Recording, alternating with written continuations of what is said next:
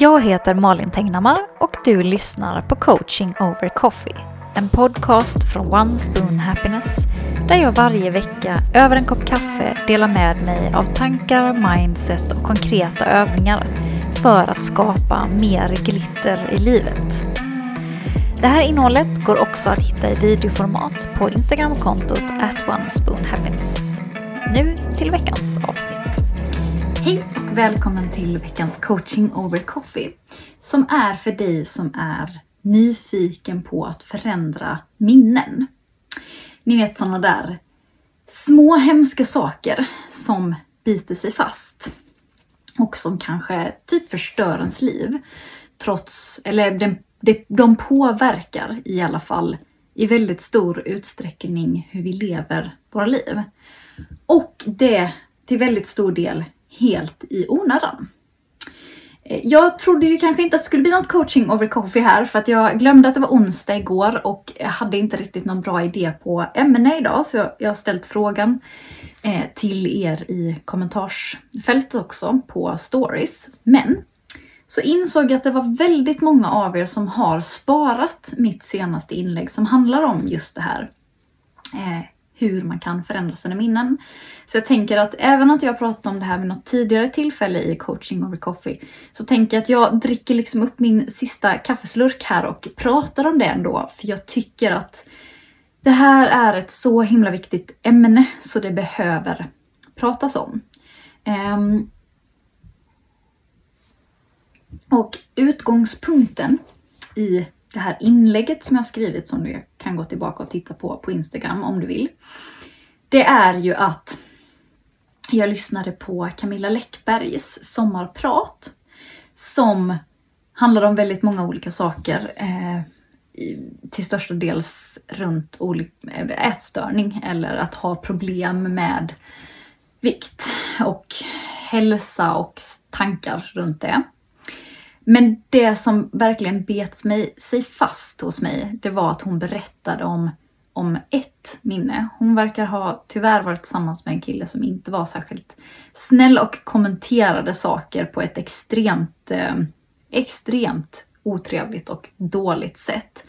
Eh, men då var det en kommentar av alla de som han fällde som gällde ett russinpaket.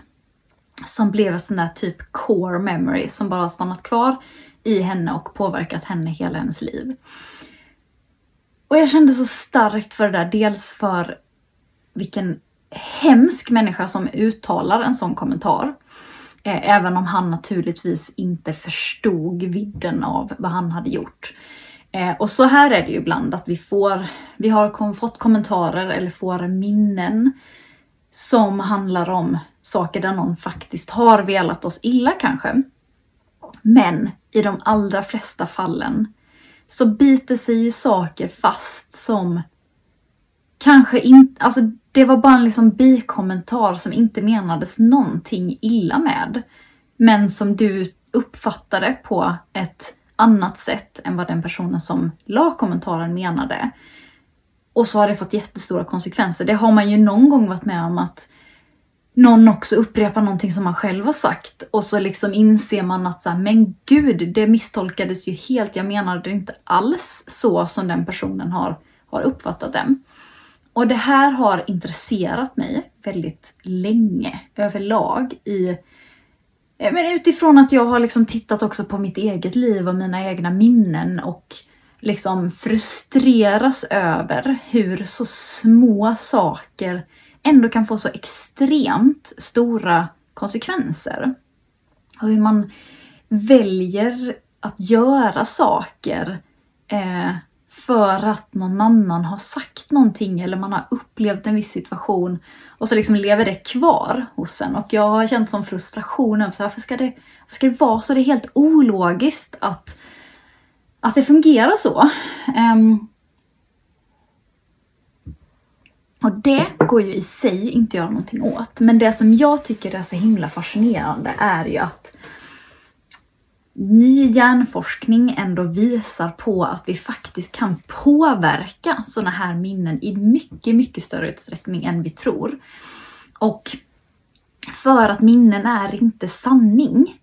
även om du kommer ihåg superväl exakt vad någon har sagt till dig, så är det inte säkert att det är sant. Eh, och det är så, det går liksom inte riktigt att ta in. Eh, men liksom den här forskningen bygger på bland annat en, en forskare som liksom återberättade en historia om vad han hade gjort. Eh, på ett visst ställe, på en viss föreläsning tror jag det var. Eh, varav en av hans elever liksom räcker upp handen och bara varför berättar du min historia? Det var jag som gjorde det där. Och han bara, nej men gud, nej. Jag minns ju hur jag stod där och upplevde det här. Och sen då när de började gå tillbaka och titta på det här så visade det sig att han inte ens varit på den här platsen.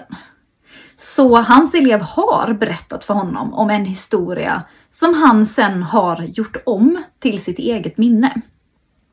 Och det här, så utspelade sig naturligtvis inte oftast, men hela den här händelsen fick liksom honom att börja forska på minnen på ett annat sätt. För han insåg att de är nog inte riktigt så. Det är liksom inte en minnesplåt som stannar i hjärnan så som vi kanske hade tänkt på det innan. Eh, och det som jag tar upp lite i det här inlägget och som jag tycker är väldigt fascinerande och som man, alltså man förstår inte riktigt det innan man upplever det.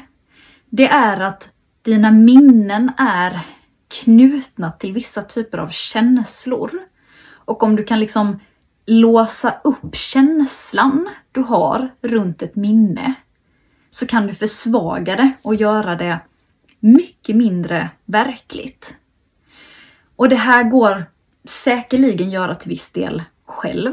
Men när jag har gjort det så är det någon annan som har coachat mig i den här processen och jag gör det åt andra personer. Om det är så att du vill ha hjälp att liksom förändra och moderera med ett minne. Det är inte så att ett minne kommer försvinna, men det kan krympa i styrka. Och om det krymper i styrka så kanske du inte hela tiden liksom värderar vad du gör och tänker och så utifrån det här minnet, utan det får helt enkelt mindre, mindre betydelse. Och det tycker jag är så fascinerande. Och det här är...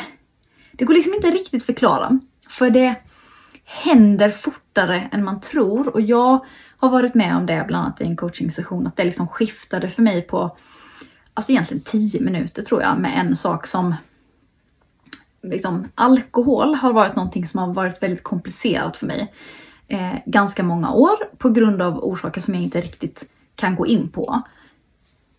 Men genom en sån här övning där jag modererade med ett minne eller den känslan som jag har runt att befinna mig på fest där folk, där jag inte vet om folk kommer dricka mer än de tål eller inte. Eh, det ändrades så här. Och efter det så har jag inte känt någon som helst stress när jag befinner mig bland personer som kanske är överförfriskade. Och det är liksom, för mig är det helt mindblown att det gick ändra.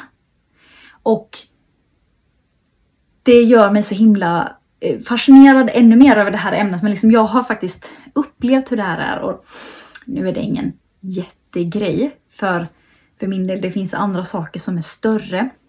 Men det är också det, det behöver liksom inte vara heller det värsta du varit med om i hela ditt liv. Det kan mer vara så här, någon har lagt en kommentar om någonting som har liksom bitit sig fast. Det kanske handlar om en kroppsdel som du har eller att du är dålig eller bra på någonting. Och så vågar du inte riktigt göra vissa saker i livet för att du hela tiden bollar tillbaka mot det här minnet. Och har du sådana minnen som du skulle vilja testa att laborera med och förändra, så gör det, tycker jag. För det kan göra så stor betydelse. Och det är så här, ja, en sak som jag grejer med, det tog väldigt kort tid att förändra det. Så går det naturligtvis inte alltid till. Det kan ta en timme eller det kan ta tre gånger att, att liksom ändra någonting. Men du kan garanterat ändra din upplevelse av någonting som du upplever verkligen har etsat sig fast i hjärnan genom att genom olika övningar laborera med hur du känner runt ett visst minne. För varje gång du plockar upp ett minne och tittar på det så förändrar du det. Det låter jätteskumt men det är verkligen så. Kanske bara pyttelite, kanske mycket. Det beror på vilken sinnesstämning du är i när du tittar på minnet. Och vad som har hänt innan på dagen. Massa olika saker. Så att vill du läsa på mer om det här och gräva ner dig i det så titta på det här med memory reconsolidation. För det är liksom termen för det här. Och ja, ja men jag kan inte säga annat än att jag tycker att det här är jättefascinerande. Och jag tycker att vi ska få mer kunskap om det och man behöver kanske tänka på det lite grann en stund för det är det är också frustrerande om man har gått och burit på någonting extremt länge.